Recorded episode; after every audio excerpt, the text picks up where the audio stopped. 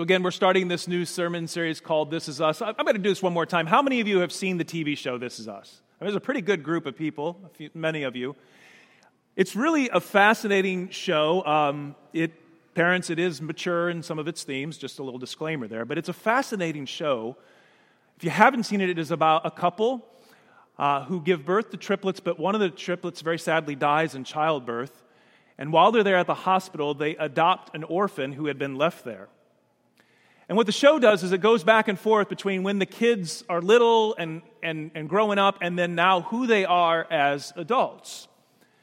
So, the first of the triplets, you have Kevin, who is living the bachelor dream. He has good looks and lots of girls and lots of fame and lots of money. But this guy is empty on the inside because he knows that he has been selling himself out for cheap laughs because he's an actor on a really lame and stupid TV sitcom show. And then you have the sister of the three, Kate, and the only thing she can see is how fat she is.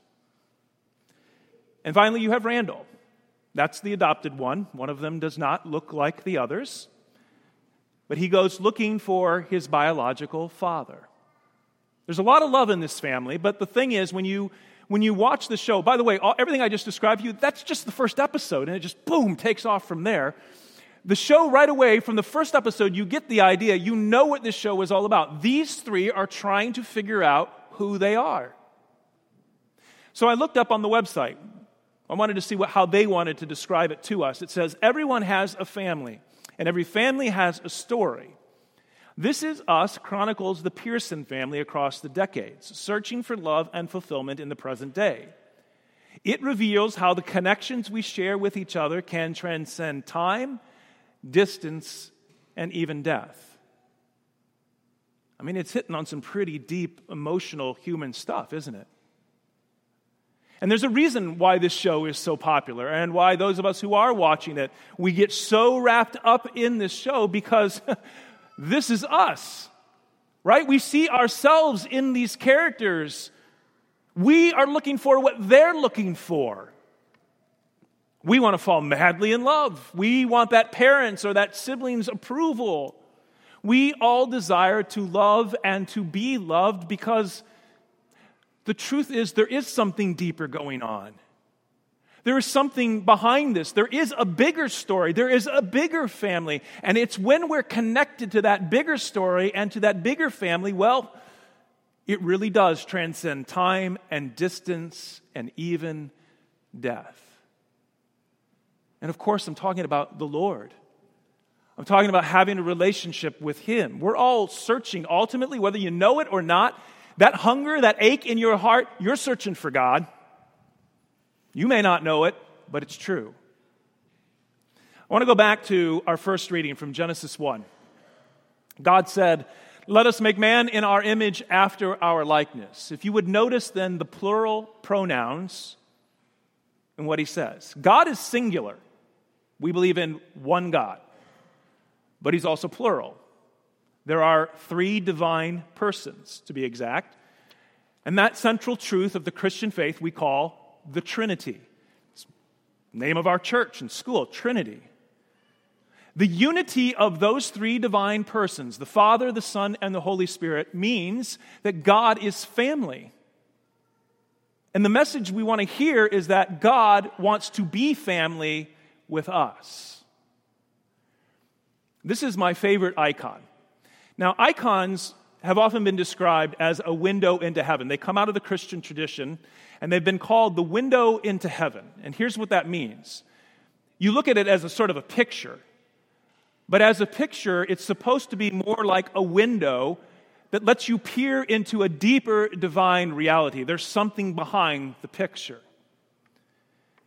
Now, in this particular icon, you have three angelic messengers, and it comes from the story in Genesis 18 when three messengers came to visit Abraham and Sarah and told them that they would have a son named Isaac.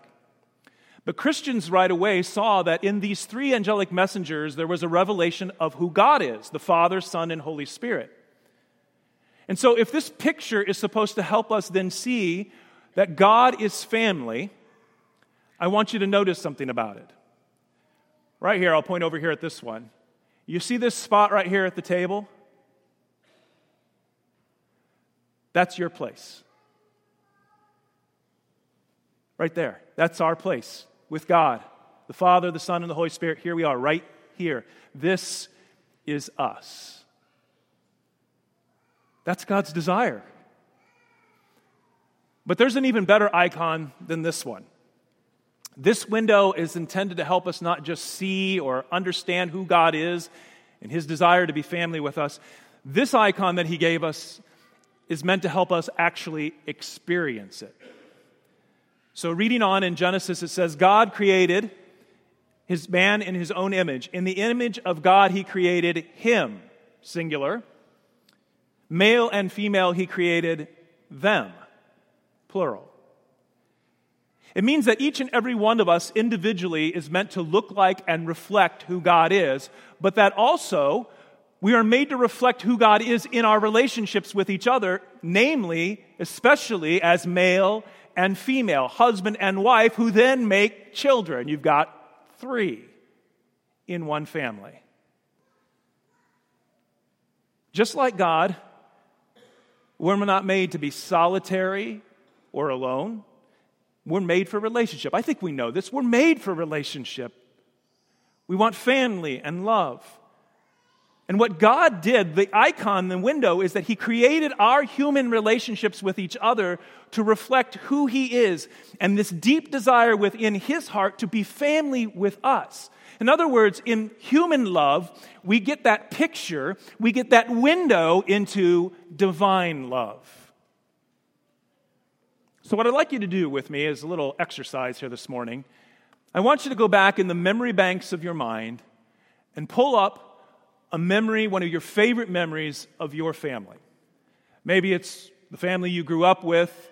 Maybe it's the family sitting with you right here this morning, or maybe a different time in your family life, like when you were raising kids. And I want you just to kind of, again, pull that up from the memory banks and put it in the front of your mind. That perfect day that you spent together.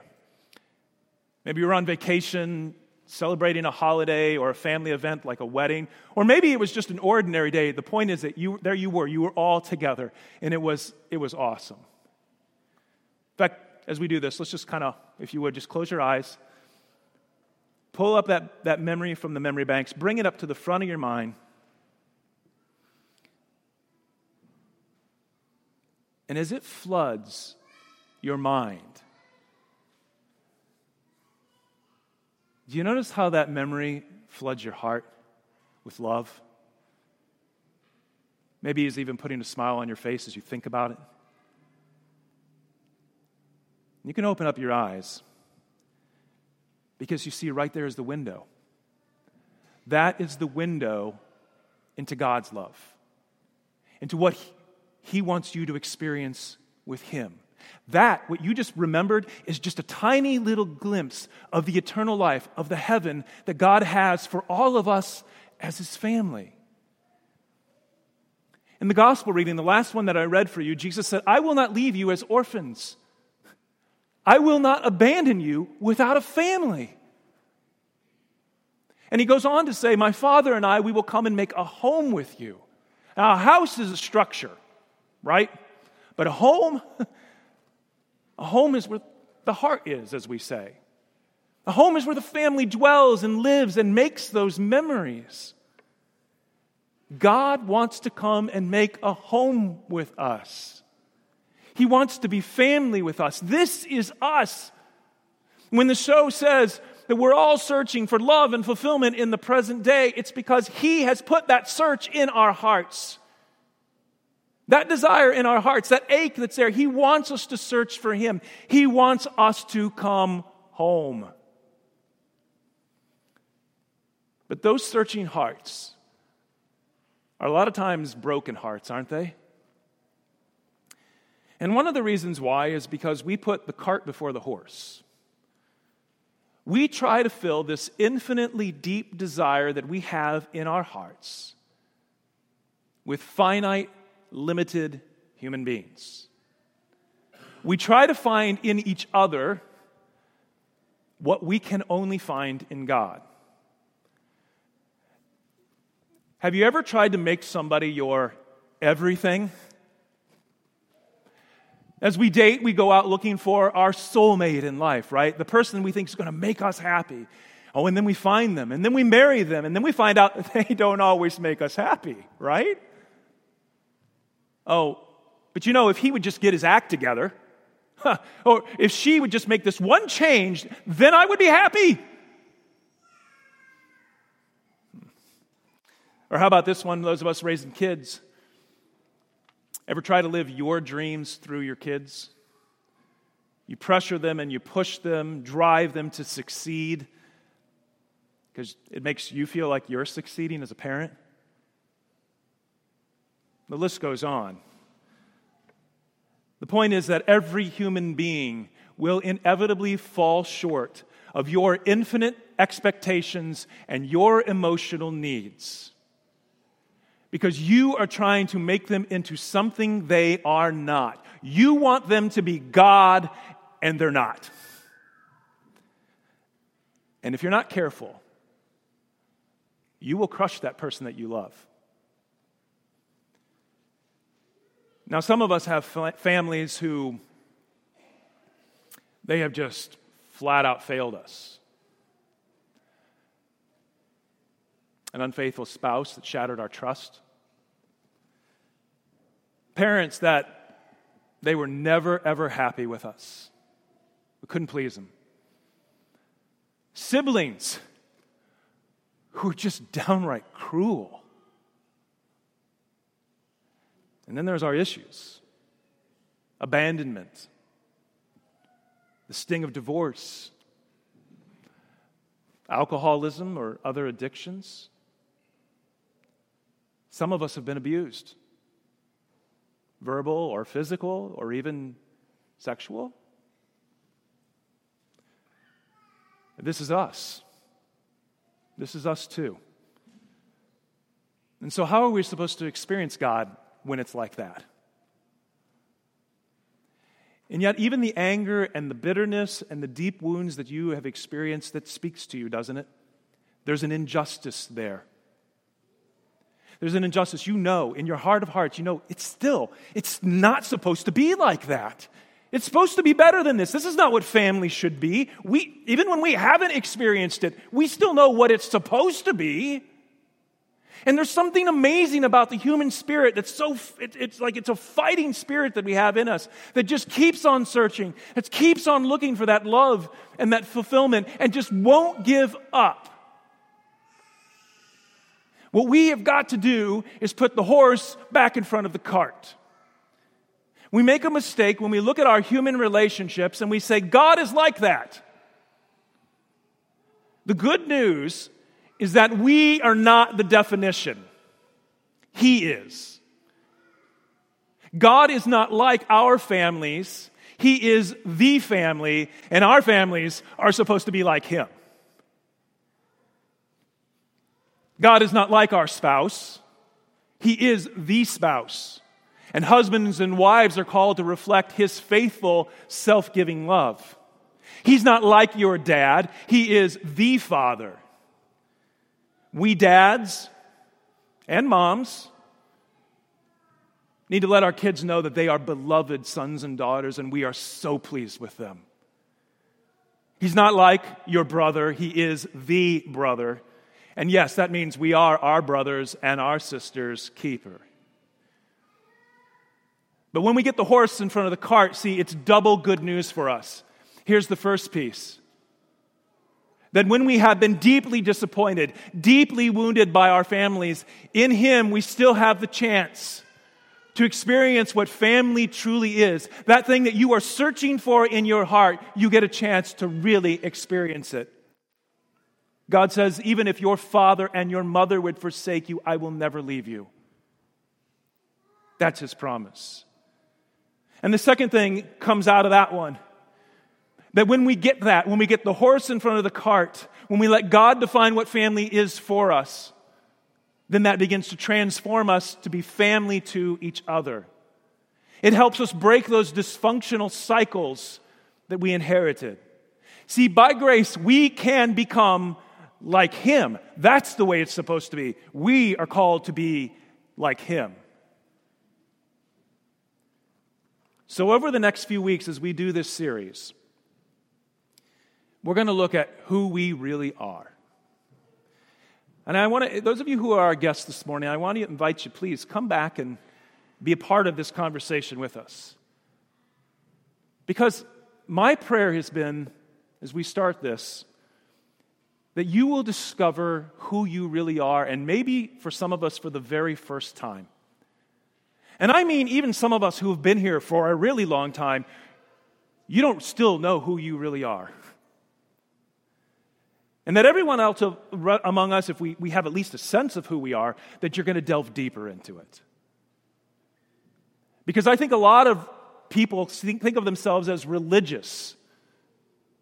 But their view of God is that He's this disconnected, detached, distant, distracted divinity, and He really doesn't care. My friends, our God is a personal God. And He wants a personal and an intimate relationship with each and every one of you. He is family, and He wants to be family with us. You will come to know who you really are only when you really know whose you are. My friends, every one of you, listen please. You are his. You are His. And what we're going to do in the next few weeks is dig deeper into the words that God uses to describe His relationship with us and our relationship with each other. And He uses family language a cherished bride, beloved sons and daughters, brothers and sisters. This is not just a church way of talking to each other. Oh, my brothers and sisters, as if we're putting something on. This is not a simile. Those of you know what a simile is. It's not what we're like. This is who we are. This is who we really are. This is us. I'd like to give you just a moment this morning to pray about this to open up your heart, ask God to even stretch your heart, and let Him speak His words into your heart so that you can see yourself the way that He really truly sees you. And I pray that you do that not just for this moment right now, but that in the weeks to come, that He would speak into your heart so you can know that personal, intimate relationship He wants to have with you.